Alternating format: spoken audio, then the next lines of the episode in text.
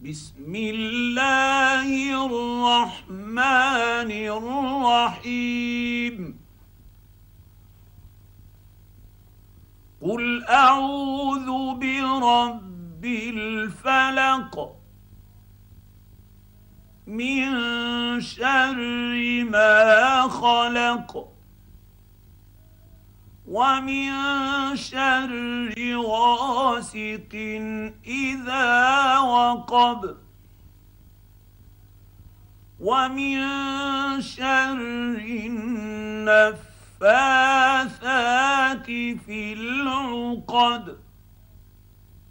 ومن شر حاسد إذا حسد.